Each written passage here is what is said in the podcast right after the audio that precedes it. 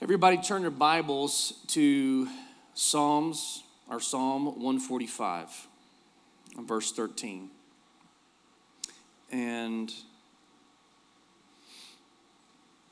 Psalm, it's funny because it's Psalm, but I always say Psalms. Both are correct, I guess, because there's multiple Psalm that makes them Psalms. anyway. Um, Okay. Um, tough crowd. Anyway, Psalm 145, 13. It says, Your kingdom is an everlasting kingdom. Say that with me. It's a.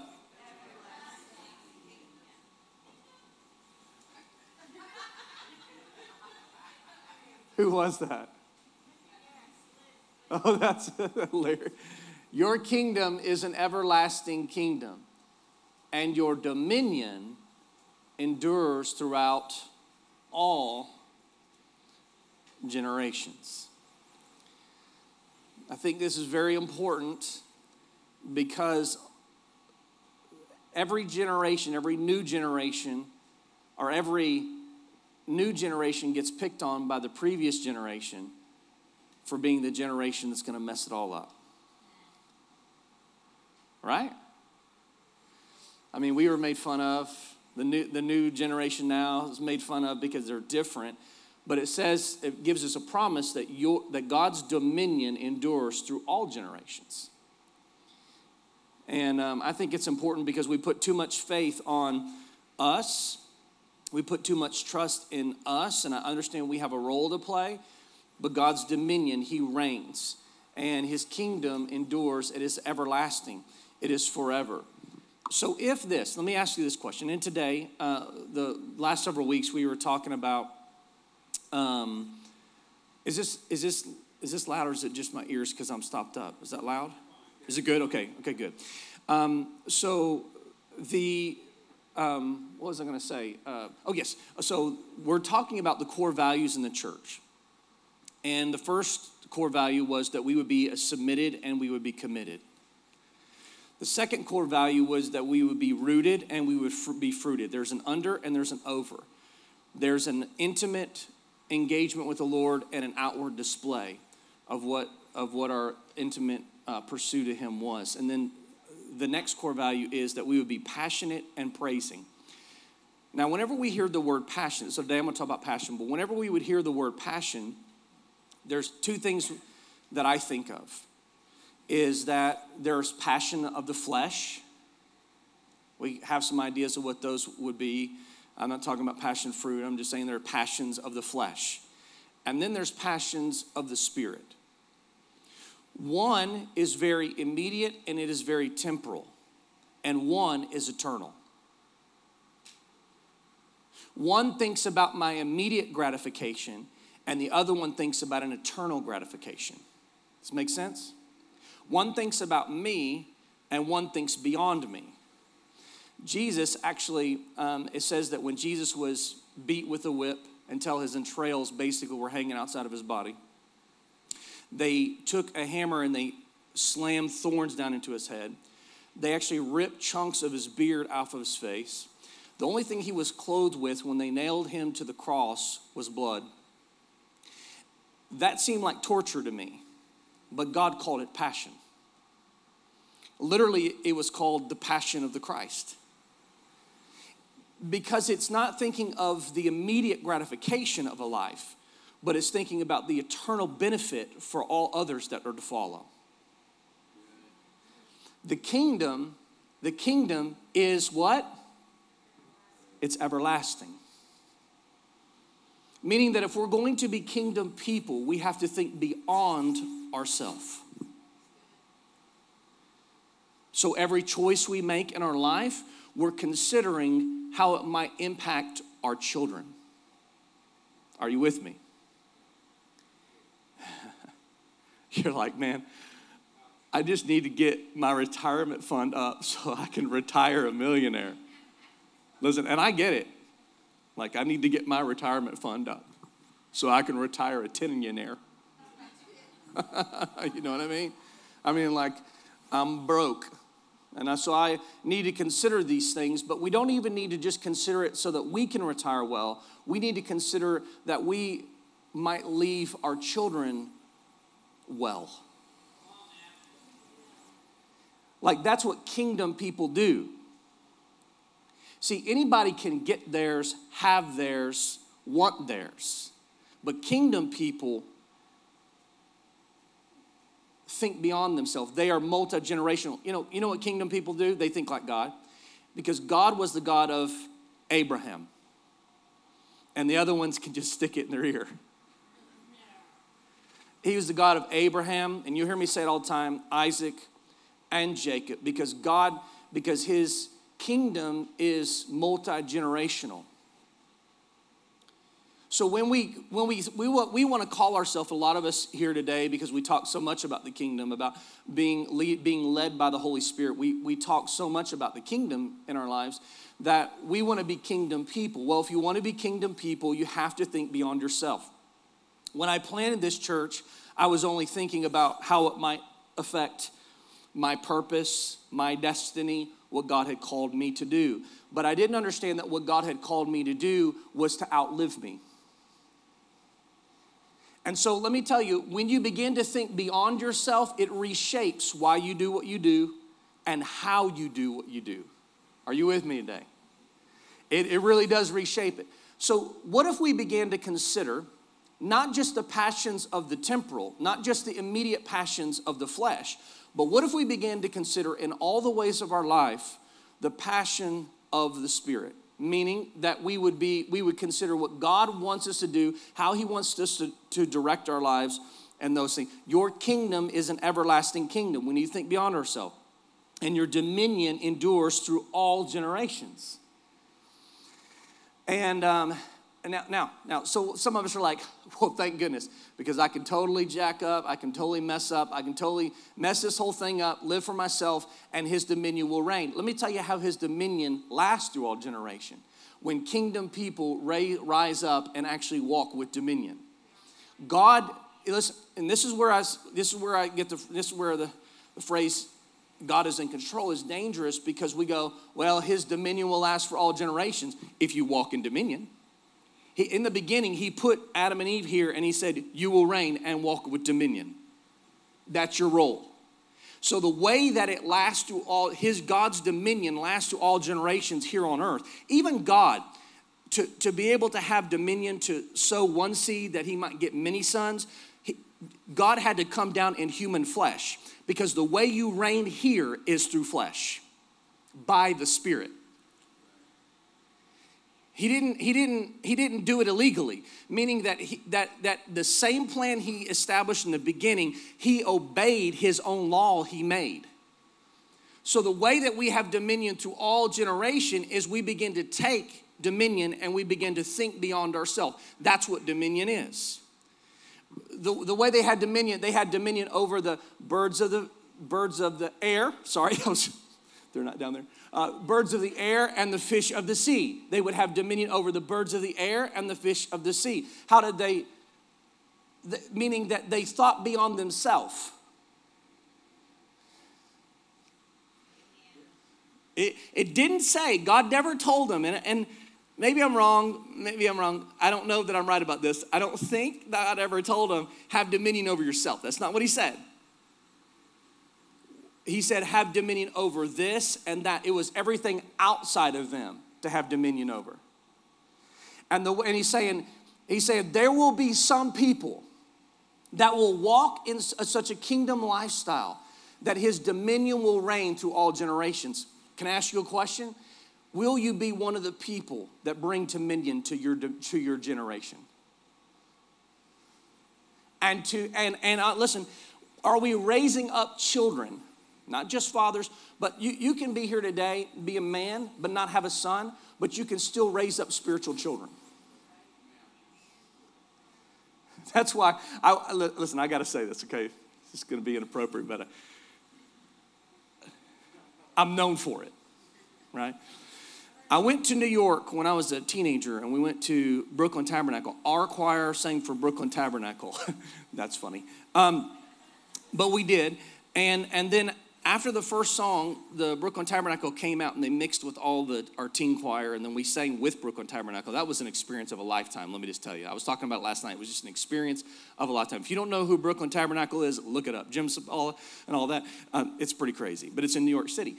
Then the next day, we went to another church uh, to sing. Our choir was singing at this other church, and and it was a Jamaican church, Jamaican pastor, Jamaican people, and it was it was fun, right? It was fun. It, like that worship was legit. like it was crazy. And then the pastor gets up, and I can't speak Jamaican. I, I end up speaking Indian when I try to do Jamaican. But um, uh, and, and so the pastor gets up and he goes, he goes, all of the fathers in here to stand up.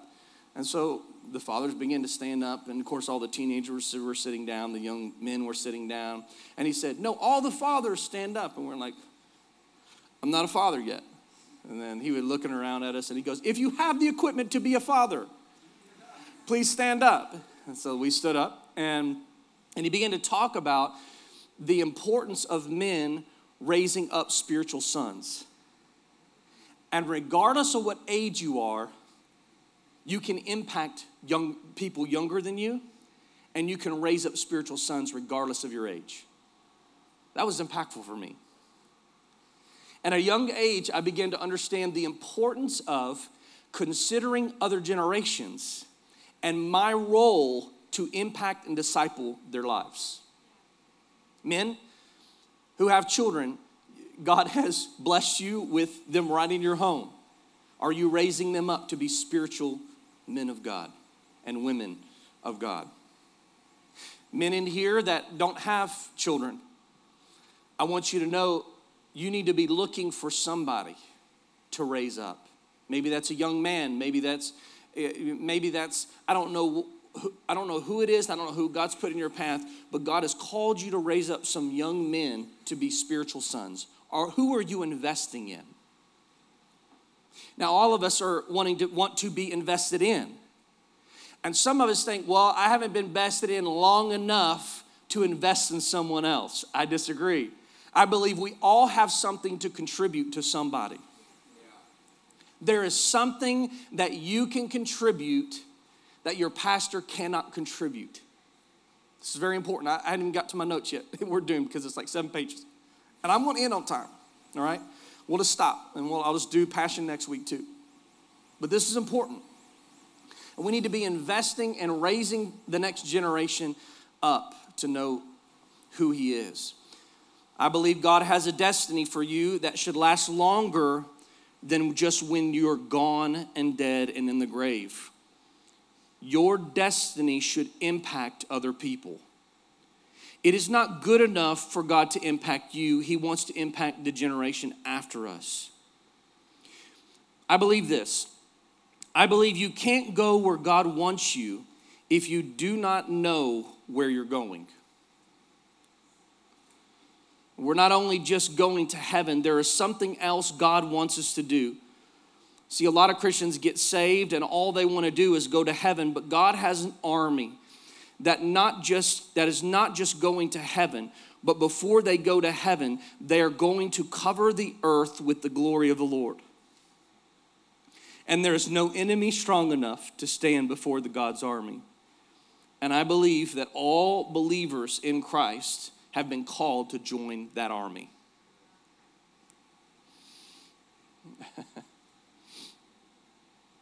your kingdom is an everlasting kingdom, and your dominion endures throughout all generations. God's kingdom's everlasting, and his authority is through all generations. I don't care how ungodly the world seems. I don't care how bad the government is. I don't care how bad the economy seems. I don't care what your what your pocketbook says, God's authority is eternal. God is not worried about the government. God is not worried about the economy. God is not worried about your finances. God is not worried about your emotional state. God wants you to understand it's under control if you're in His kingdom. And the only people who should be worried is the people who are in the kingdom of the enemy because He doesn't have the answer. God's kingdom is not in trouble, contrary to what we think and we read on Facebook. God's kingdom's already won. He's just trying to get us to an understanding that his kingdom is reigning, will reign, and will forever reign. Some of you today, listen,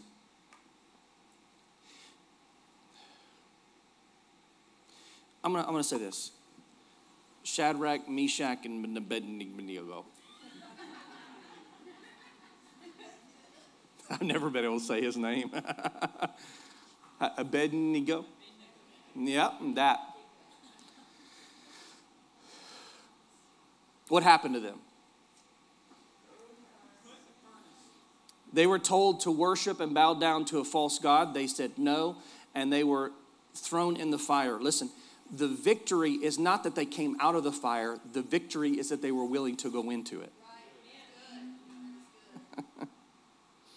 we have Christians today that can't walk in dominion over the things that would normally burn most people, hurt most people. We can't live lives that seem like we live with dominion because we refuse to go into any fire, any trouble. We try to pray ourselves out of all trouble instead of going into the trouble and making the trouble bow down at the feet of Jesus. We want to be a people who say that we're kingdom people and say that we want to reign and say that we want to have dominion, but we refuse dominion. The sheer fact of dominion means there will be resistance in your face.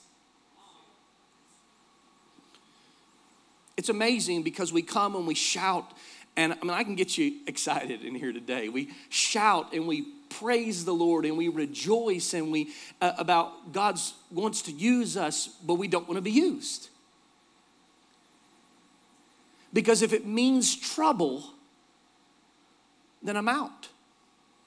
But how can we walk with dominion if we never have a problem? The victory was not that they came out, it was that they went in. And some of us have got to begin to go into the highways and the byways, into the troubles, into the issues, into the places that nobody else will go, so that we can bring light where there is darkness.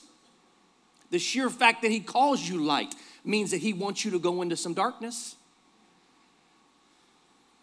God, if you love me, you would never, you would never put me in a situation like that. Yeah, yeah, yeah, he would. Yeah, he would. Yeah, he would because we're a passionate people. And in case you didn't know, the passion of the Christ looked like torture, but it wasn't a passion of flesh. It wasn't a temporal passion, it was an eternal one that affected multiple generations forever and ever and ever because of what he did. Does your life affect generations beyond yourself because of the fires you're willing to go into? This is not a popular message. You understand that, right? But it's the true gospel. I like you can get saved, but do you want to be effective for his kingdom? You know what's reading crazy? The the fire, the fire didn't touch their hair, it didn't touch their eyebrows, it didn't touch, they didn't even smell like smoke. Interestingly enough, that which bound them was burned away. Can I prophesy to you today and say some of you are bound by things that will only be removed by the fire you enter into? You'll come out unsinged, not even smelling like smoke, but that which bound you will be, will be decimated in the fire. Okay. I just want to. Good stuff, John. Thank you. Thank you very much. I appreciate that. I want to talk about three things real briefly. Can I have, may I have a tissue, please? When Jesus comes for his church, he's not coming for a weak, backslidden church. He's not coming for a church afraid, hiding in the corner, scared of any trouble. He is coming for a church that is full of glory, bold, and strong, and that is walking in the world, making it subject to the things of God there are some things in your home that need to be made subject to the things of God. You need to get an understanding of what God has done for you, and you need to make the things in your home that don't belong subject to the things of God. It is not welcome there. It is not welcome to rule in your life. It is not welcome to have dominion over your life. You should have dominion over it. It is amazing the things that we are in bondage to that we were called to have dominion over. Come on now. We got to get an understanding in all thy ways. Get an understanding about who you are and whose you are and what you've been called to do. And those that don't get an understanding will.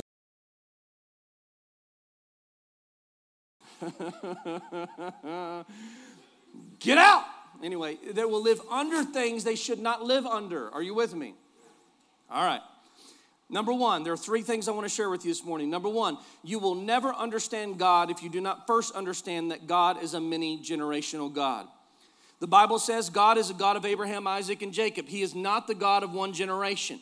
His purpose abides, His plan abides, His destiny abides, His promises abide. It lasts forever. So, if you're going to understand how God operates, you have to understand that God will continue to move from generation to generation. And our plan, our walk, our decisions need to support that. Number two, God wants us to understand that from one generation to another generation, there has to be a consistent level of anointing. Come on. You cannot raise up one generation and then let the next generation start where you started. This is how we do it in church. This is how we do it in life.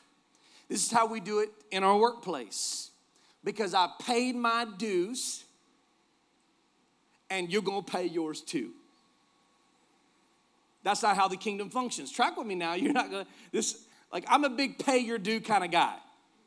Like, but I'm learning. I'm learning, and I think God is trying to help us understand something.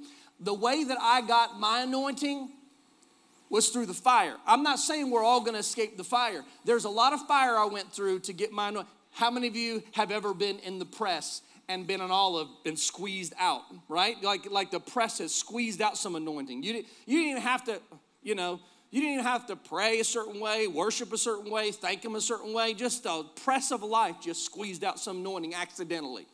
And, and you were anointed. And, and we have people in the church that walk in anointing, walk in God's favor in their life. And, and, and we're, we're, we're raising up a generation and we're making them start where we started, but we're never advancing in the kingdom. We're never, our anointing isn't growing, it's the same anointing at the same level. It is always the same. It's not a multi generational anointing that is improved upon, it's not a trust fund that's built on. Are you with me? Built on. That was bad sentence structure there. It's not an, it, it is, it is, go back. It's, reg- it's regressive and it's repressive. And, and we've got to get to a place where we pass something on to our children. You got to leave something for them that is more than when you started so that they can pick up where you left off. What's happened in the church is that many generations start one, one level and they get just so high and they expect the next generation to start where they started. So no one ever goes higher than the last generation. So, what we have got to do is get to a level of anointing and then get the next generation and let them pick up where we left off so they can go higher than we went. The problem is, we don't want them to go higher than we went a lot of times. We should always desire that the next generation is better than us. If we leave them what we're supposed to leave them, they will always do better than us. They will always do more than us. They will always perform better than us because we left them something that now they can. Are you with me today? And we got to change the way we think. They got to go further than we went. That means you got to develop a vision that is greater than you, something that is greater than you could ever believe for on your own.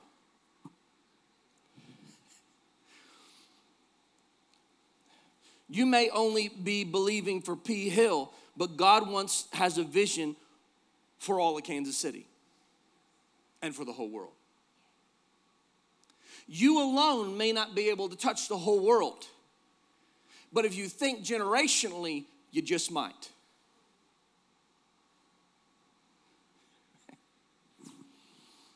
I had, okay.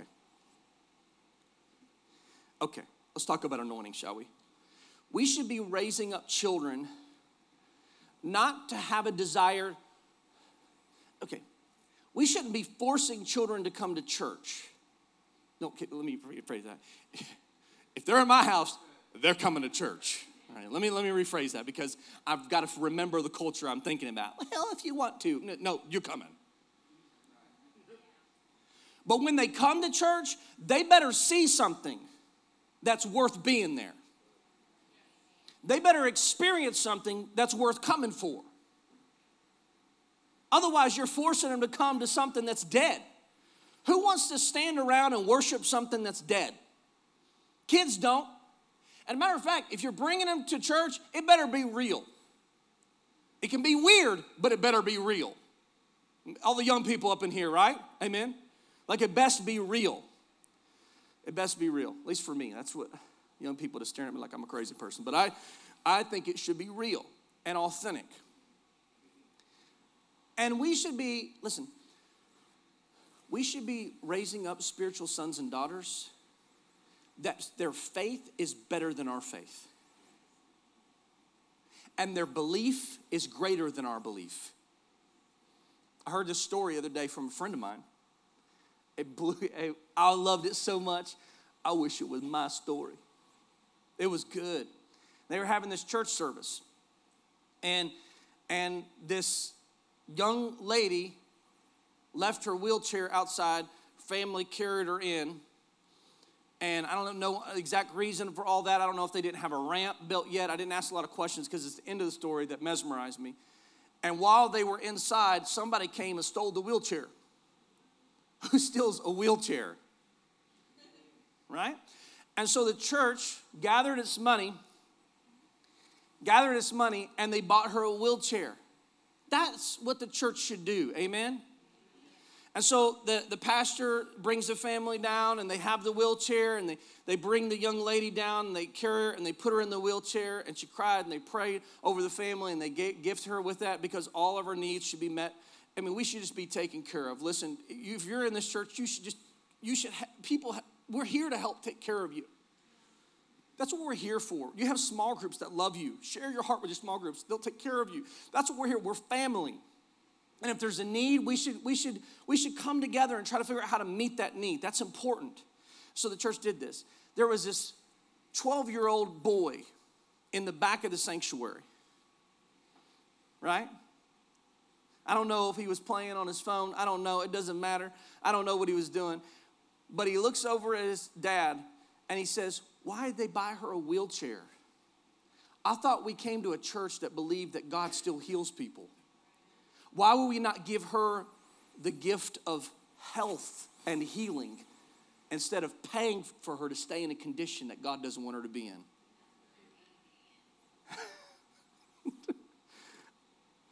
it's just easier to buy the wheelchair. I mean, amen.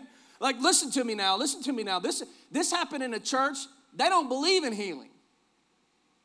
They believe in it somewhere overseas, but they don't believe in it here in the States. I'm telling you the truth about this.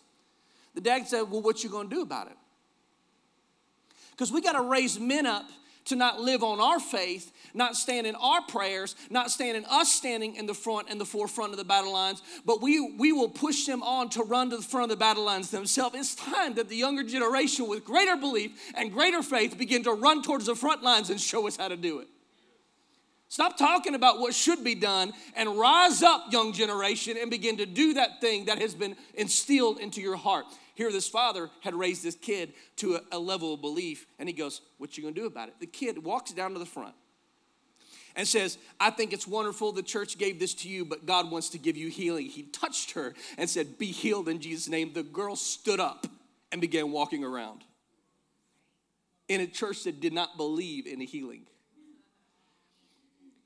Did you know that you can raise up children to this level and they will surpass you? You don't have to be you don't have to be upset that you didn't believe for that healing. Be thankful that you raised them to the level you could. And you gave that to them so that they could take it beyond where you could be. Are you with me? But we got to begin pouring into this generation. Some of us, whether we're fathers or not fathers, we need to raise up some spiritual children who know who God is. And the only way they're going to know who God is is if two things. One, you tell them about it in your house. And you may not like this, you make sure they come to church. They need to begin to see the fellowship work together. They need to begin to see godly men and women work through conflict together. Oh man, that's hard. Nothing like two Christian people in conflict. Because let me tell you why it exacerbates it when you're two believers. It's because you think, well, the other person should know better. But but you're always the other person too. Amen. I'm learning that conflict is a never a reason to like if I get in conflict with my wife, I don't think she's scared that I'm going to leave her the next day.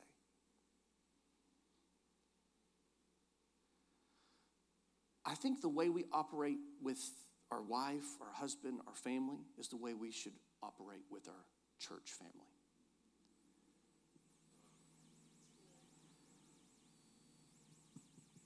But sometimes our passions are temporal and not eternal.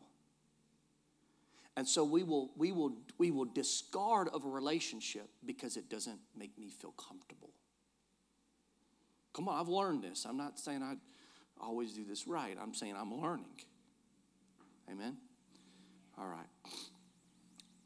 Did I say number two? We raise them up to a greater level. Number number three, the process of joining generations. Whew, this right here, man.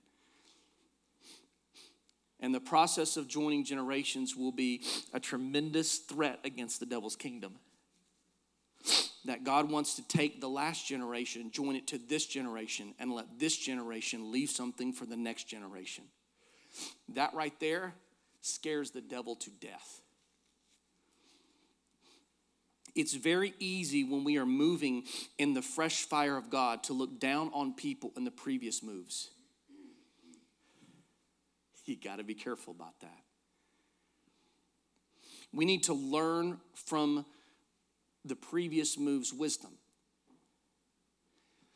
You may, listen, younger generation, you're going to look back at the generation before you and be like, you're going to be like, they just didn't get it. Listen, you have what you have, young generation, because of the generation that preceded you. And because they handed you something that's greater than themselves. We should never dishonor the previous generation, the preceding generation. Previous is previous. No, that's right, previous generation. They both work. Yeah. You must learn from the past generation if you're going to go further than they went. The Bible says that the glory of the latter house, track with me, the glory of the, la- this is scripture, the glory of the latter house is greater than that of the former house. That's God's plan.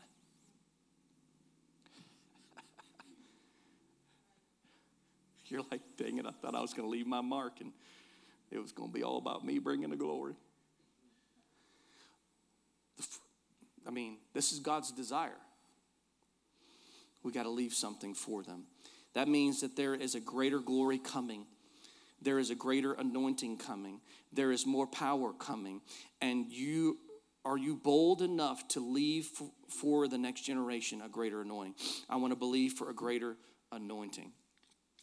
When I say that the kingdom of God is forever, the kingdom of God is his rule, his authority, and his dominion. These things are forever. His kingship will endure. You cannot mess it up. The moment you submit to Jesus Christ as King and Lord, it is more than an issue of sin. When someone becomes your Lord, they determine what you will do, where you will go, what you will eat, who you will marry, where you will live, how much money you will have your life is determined by the ones you make Lord. When you say He is Lord, it is more than just dancing and singing and shouting in the aisles. You must love Him in total submission. Total submission. When the Bible says He will give you the desires of your heart, that does not mean you will get what you want. You'll get everything you want. That means God will give you what to desire. In the world, you may desire money, but in the kingdom, you desire relationship with the king. And when you have a relationship with the king, he gets you the money because he wants you to be taken care of. He's a good king, he's a good father. So I, I want to submit to his lordship. God's kingdom is forever. There's nothing that can stop God's will for me because I'm in his kingdom and his kingdom is forever. Who can stand before God? Who can stop God? Who can put God in jail? Nobody. His kingdom reigns forever. My destiny and purpose cannot be hindered by anybody but me. I am the only one who can hinder what God wants for me. How I approach God will affect my destiny. If I come to receive and not to give, I will miss God's plan for my life. And we have a lot of people coming hands out to receive something, but unwilling to put their hand to the plow.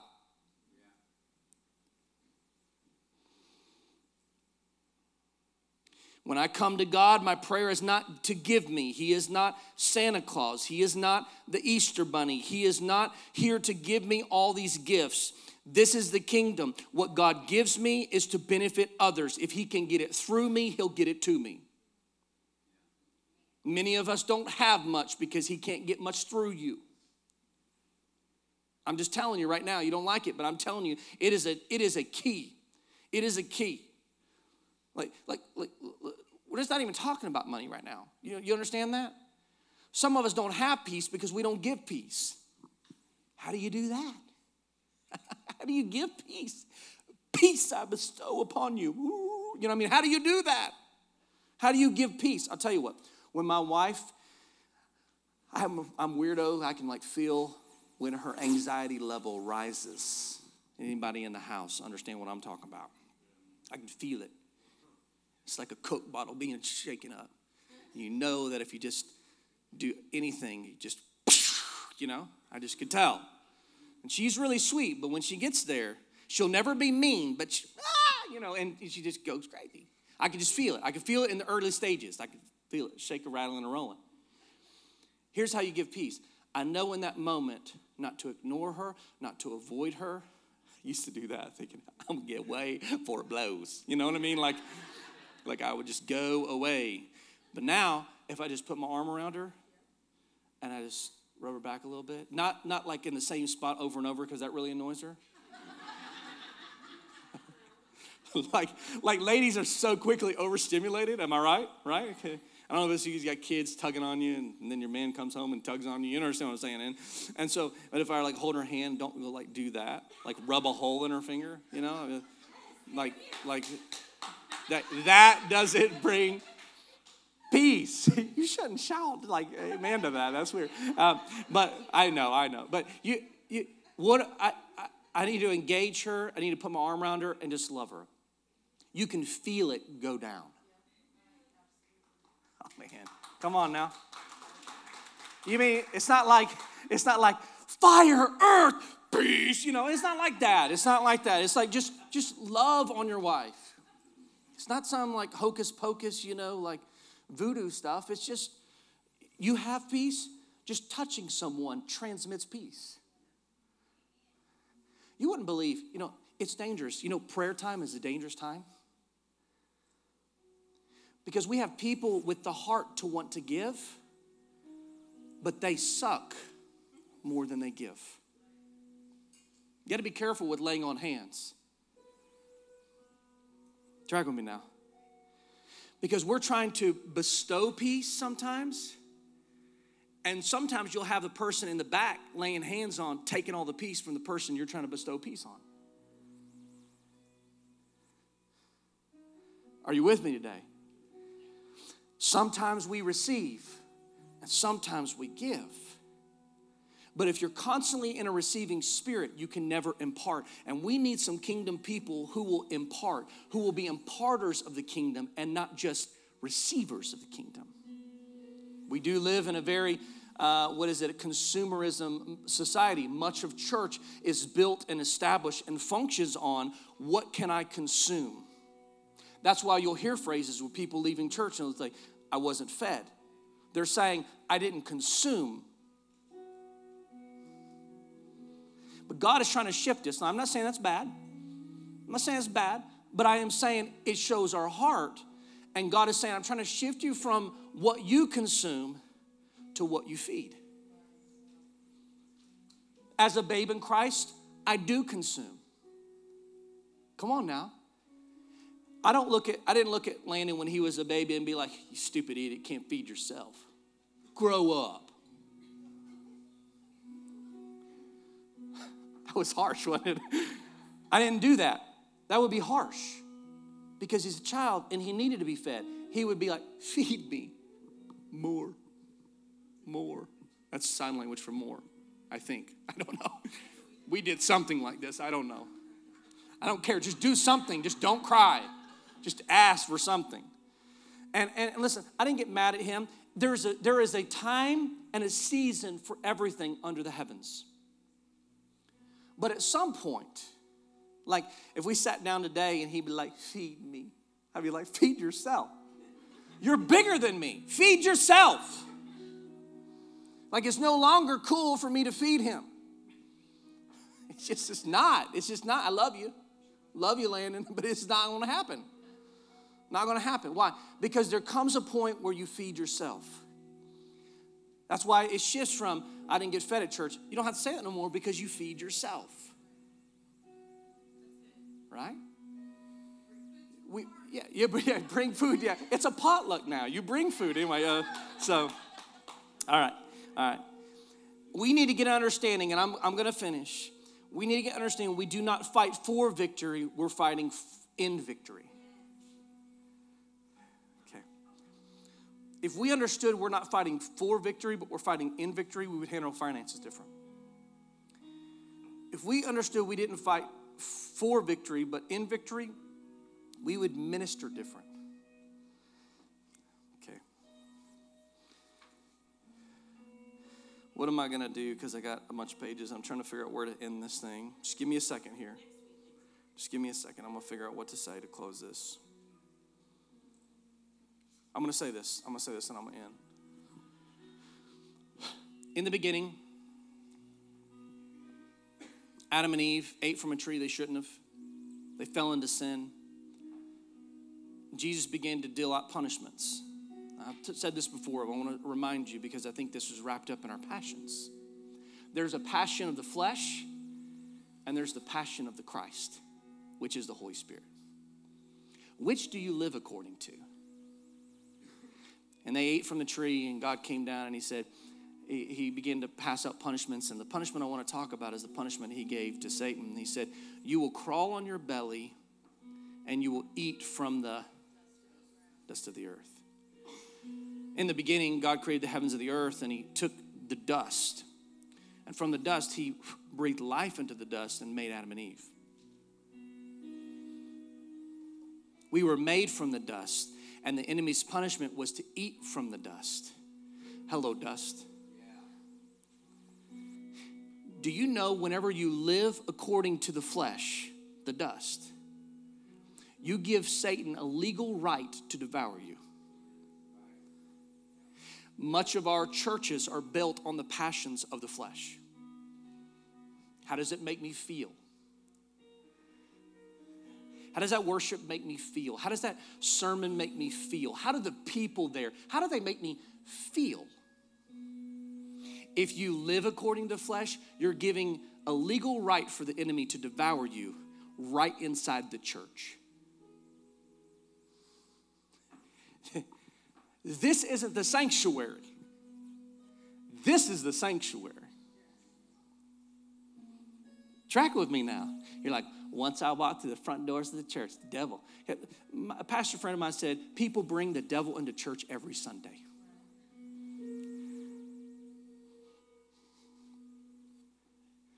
I'd like to think he can't come in here, but the reality is some of us get permission and he's eating on your flesh as you walk through the doors because you have made your flesh Lord and not Christ your Lord. But those who live according to Christ and are led by him, you the enemy no longer has a legal right to devour you because you don't live according to flesh, you live according to Christ which is in you. He is your passion. and if Christ is your passion, you think beyond yourself. You think beyond the temporal. You think beyond the, the, the, the, the, the fleshly part of you. You think kingdom minded. You think multi generational. You think beyond your calling and beyond your destiny. You think about the destiny of your children and your children's children and your children's children's children. Are you with me? My grandmother, this is my final story, and I really am done. I really am done. My grandmother lived in Woodbury, Tennessee. Woodbury says it all. And it was a small town, and she had a little farmhouse she lived in Woodbury, Tennessee, and she would sit in her house.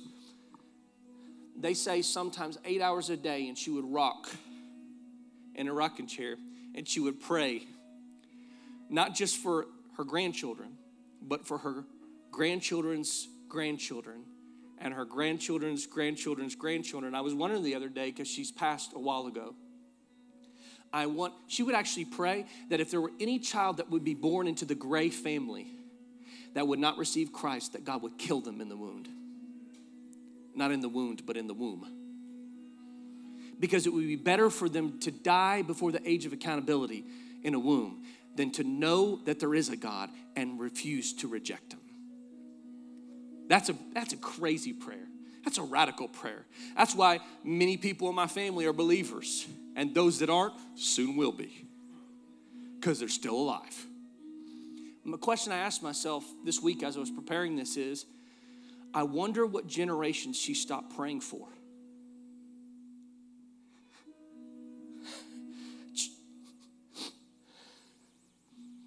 Could it have been my kids?